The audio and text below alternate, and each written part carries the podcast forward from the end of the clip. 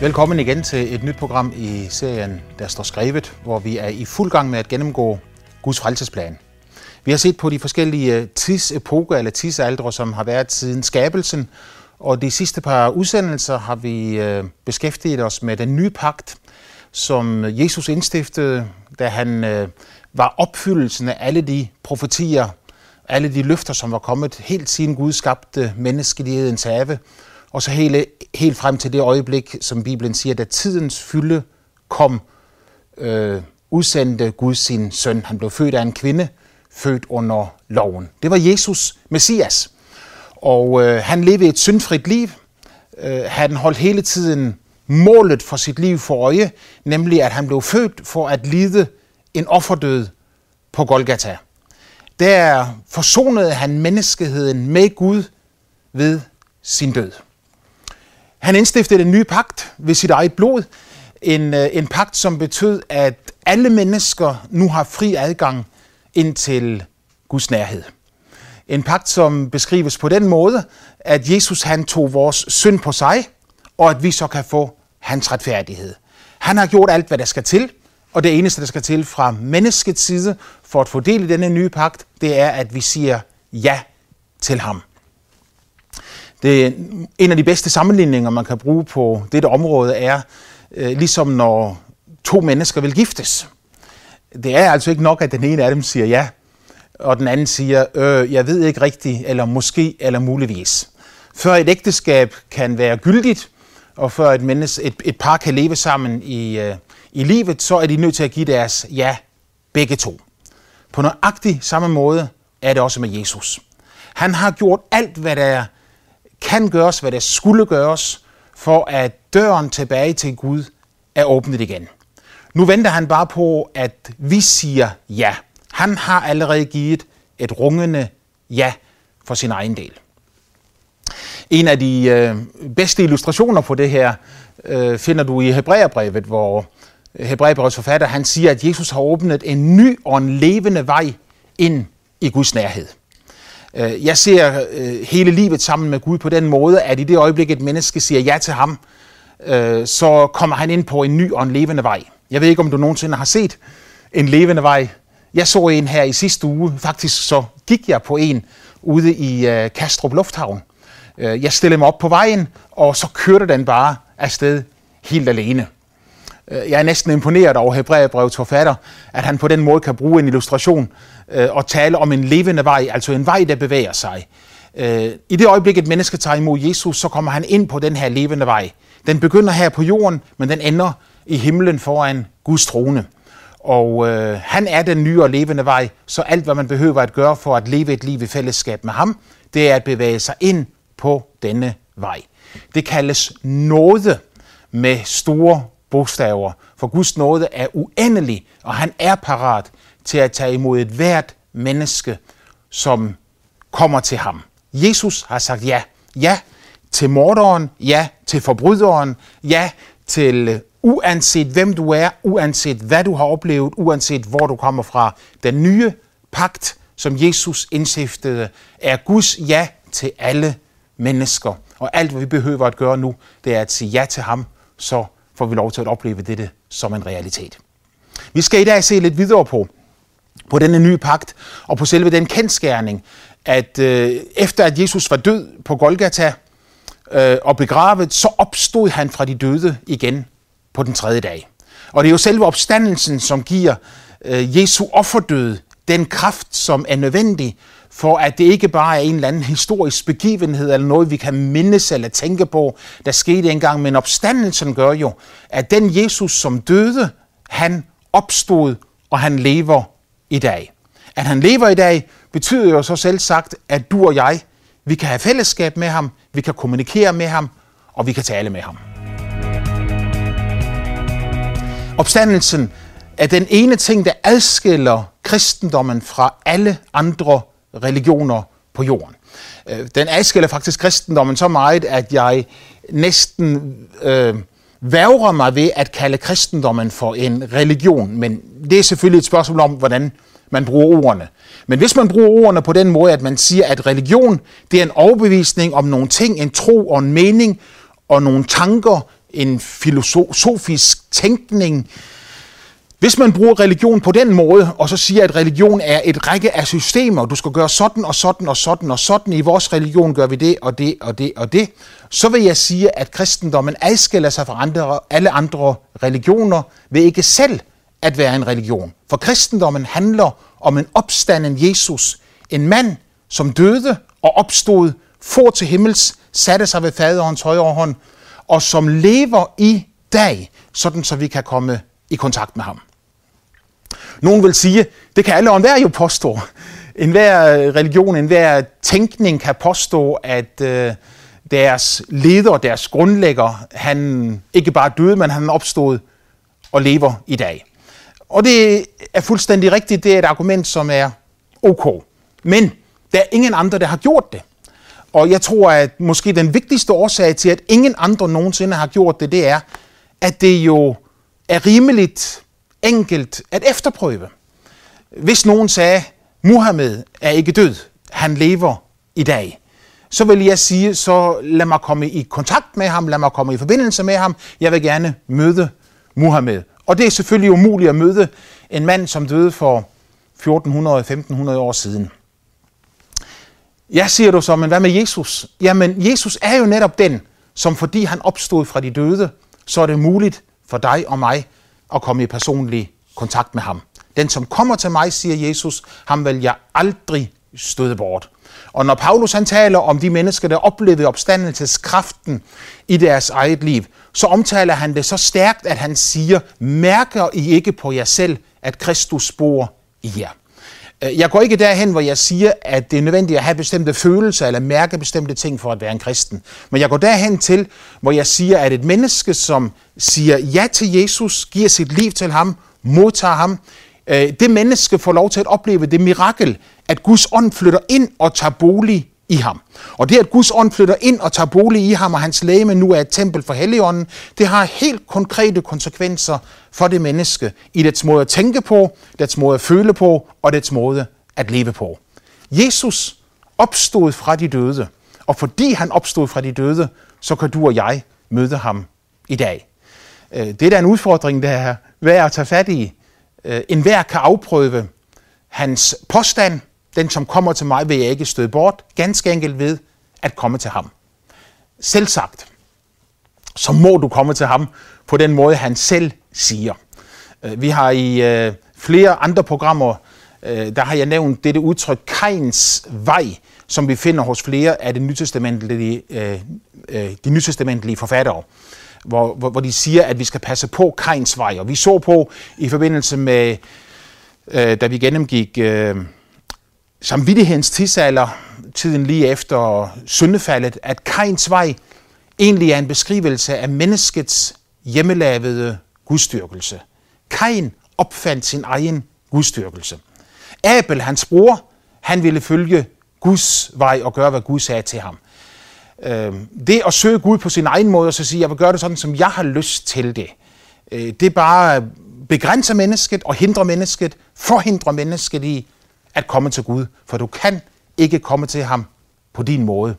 Du er nødt til at gøre det på hans. Hans måde, jamen, øh, det beskriver Bibelen jo tindrende klart. Når Paulus i øh, Romerbrevet siger, at den, som i sit hjerte tror, at Gud oprejste Jesus fra de døde, og med sin mund bekender ham som herre, han skal blive frelst.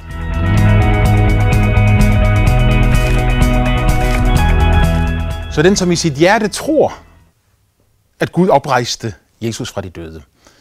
Øh, du må tro både, at Jesus døde for din skyld. Øh, du må også øh, bekende, at du er en synder. Der var altså en årsag til, at Jesus måtte dø for din skyld. Og så må du i dit hjerte tro, at Gud oprejste Jesus fra de døde. Opstandelsens kendskærning er det mange, der har betvivlet. Og sat spørgsmålstegn ved at prøve på at bortforklare det på den ene eller den anden måde. Øh, nogle mennesker de har prøvet på at åndeliggøre det, og så sige, at, at jamen, han opstod på den måde, at hans tanker lever videre. Bibelen er utrolig omhyggelig med at øh, gøre det helt klart, at opstandelsen var reel, den var fysisk, den var virkelig. Øh, de kom ud til graven, De fandt stenen rullet bort, og da de gik ind og så efter, så var hans lægeme ikke længere i graven. Så opstandelsen er ikke bare, at hans tanker lever videre. Det var faktisk hans læme, der opstod fra de døde. Han levede videre, han viste sig for disciplene øh, efter sin opstandelse, den ene gang efter den anden. Øh, selve den tanke, at opstandelsen ikke finder sted, den er ikke ny. Øh, den var allerede helt fra begyndelsen. Faktisk så siger Bibelen, at øh, ypperste præsterne, da de kom og fortalte dem, at Jesus var opstået fra de døde, så gav de vagterne penge for at få dem til at lyve, og så sige, at nej, det er disciplene, der har stjålet hans læme. Men øh, øh det var selvfølgelig enkelt at afvise, fordi disciplene, som var fulde af frygt og angst før Jesu opstandelse, øh, hans opstandelse og det, at de mødte ham som den levende, øh, det gjorde, at al frygt og angst forsvandt. De disciple, som var hundeangste og ikke turde og vedkende, at de kendte Jesus, da Jesus blev ført hen for at korsfæstes. Nøjagtigt de samme disciple stillede sig efter opstandelsen frem med en voldsom frimodighed. Og når de blev truet på livet til ikke længere at tale i Jesu navn, så var deres enkle svar, vi kan ikke lade være med at tale om det, vi har set og hørt. Så øh, deres fantastiske frimodighed er et klart vidnesbyrd om opstandelsen.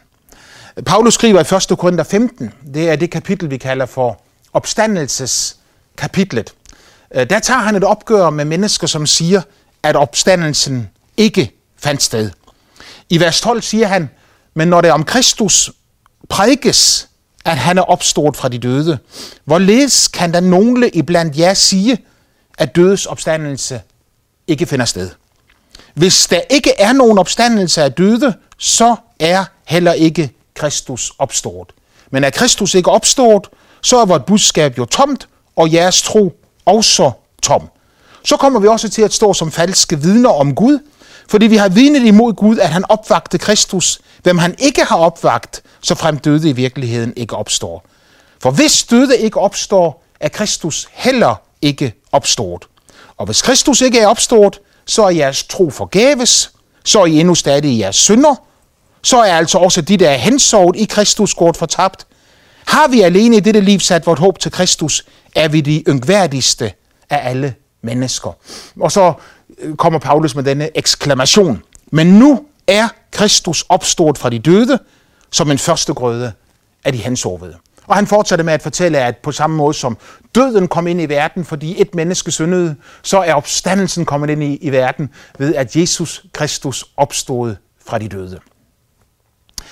Det er værd at lægge mærke til, at Paulus han siger, at øh, hvis ikke Jesus er opstået, så er vores tro forgæves. Så er vi stadigvæk i vores synder. Fordi hans øh, død på Golgata, hans offerdød der, den valideres, den bekræftes og har sin styrke ved, at han ikke døde og så bare var borte, men netop ved, at han opstod fra de døde igen. Det er kristendommens budskab. Kristendom er ikke så meget en filosofi, er ikke så meget en lære, er ikke så meget tanker, som kristendom er liv. Liv fra en opstanden Jesus. Liv fra en, som sidder ved faderens højre hånd, og som har givet os helligånden, som formidler hans liv ind i vores kroppe, sjæl og ånd i det 21. århundrede. Jesus lever, han opstod virkeligt.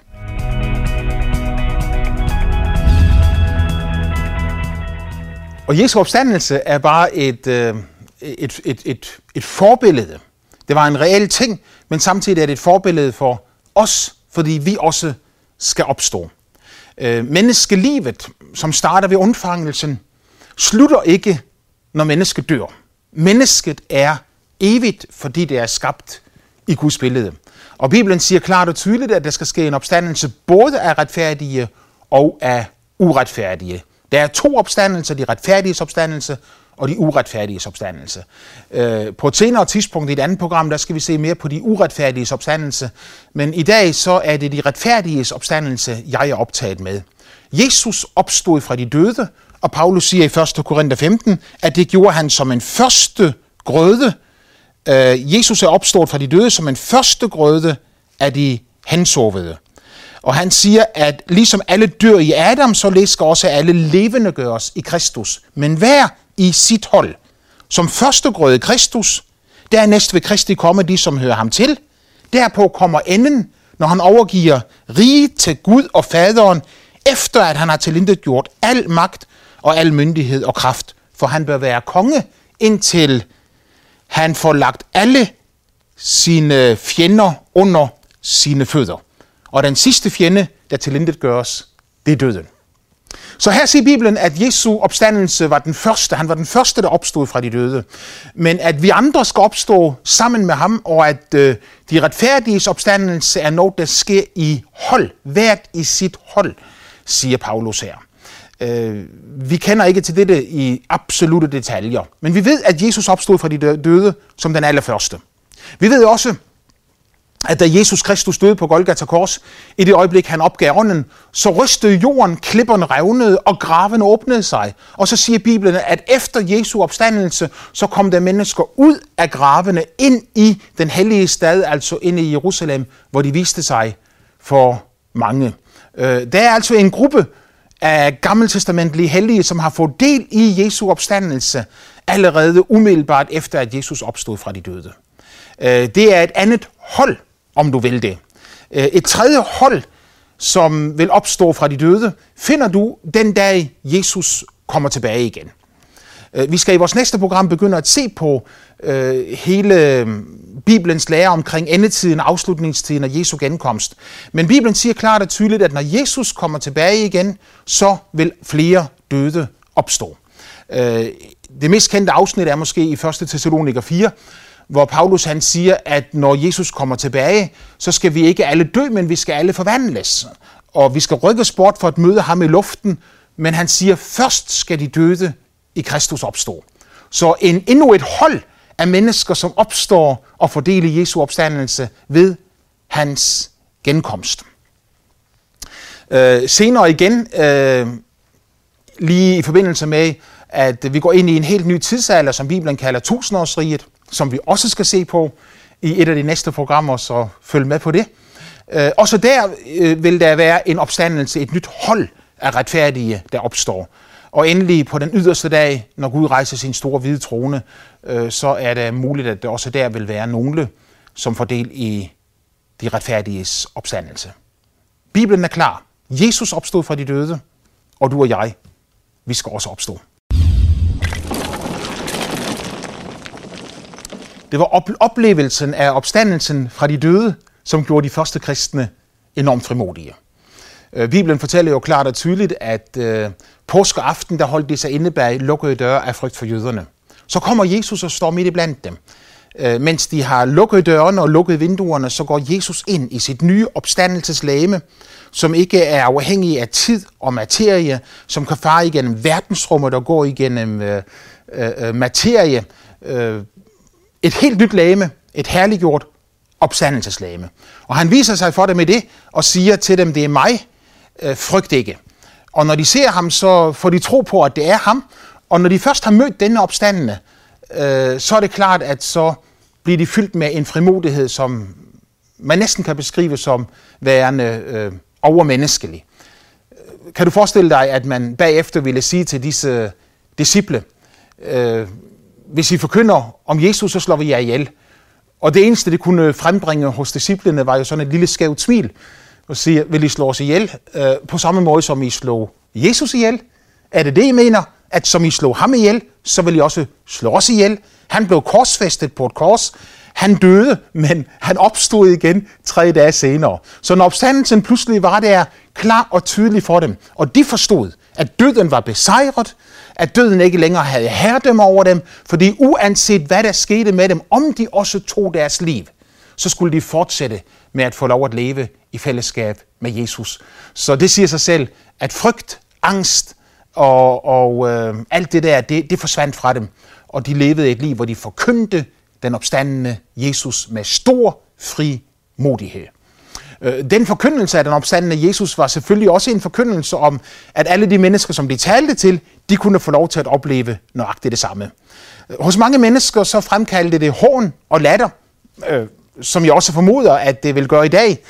Øh, at nogen, der lytter til dette program, også øh, vil sidde og smågrine ved sig selv og så sige, at han kan da ikke virkelig mene det, han siger. Men jeg mener, hvad jeg siger, og jeg tror på det her af hele mit hjerte. Paulus han øh, var engang, øh, mens han var fange, så øh, blev han stillet frem foran øh, kong Agrippa, hvor den romerske øh, høvesmand, leder Festus, han lod kong Agrippa få lov til at lytte til Paulus. Og mens Paulus han der forkynder evangeliet og siger, at det er ved Guds hjælp, jeg indtil denne dag har kunnet stor vidne, både for små og store, og jeg siger intet ud over det, som både profeterne og Moses har sagt skulle ske. At Kristus skulle lide, at han skulle være den første, som stod op fra de døde, og derefter skulle forkynde lys, både for vort eget folk og for hedningerne. Mens han forsvarede sig, så siger Festus med høj røst, du ude af dig selv, Paulus, den megen lærdom driver dig fra sans og samling. Så du ser reaktionen hos Festus her, at han ganske enkelt siger, at Paulus, du er ikke helt normal i den øverste etage. Øh, men Paulus siger, jeg er ikke ude af mig, af mig selv, højædle Festus. Tværtimod, sande og velovervejede ord er det, jeg forkynder. Og så vender han sig til kong Agrippa og siger, kongen vil jo besked om dette. Og derfor taler jeg også frimodigt til ham, for jeg er vidst på, at slet intet af dette er ham ubekendt. Det er jo ikke sket i en afkrog. Kong Agrippa, tror du profeterne? Jeg ved, du tror dem. Hvor til kong Agrippa han svarer Paulus tilbage igen, der mangler kun lidt i, at du får mig overtalt til at blive en kristen.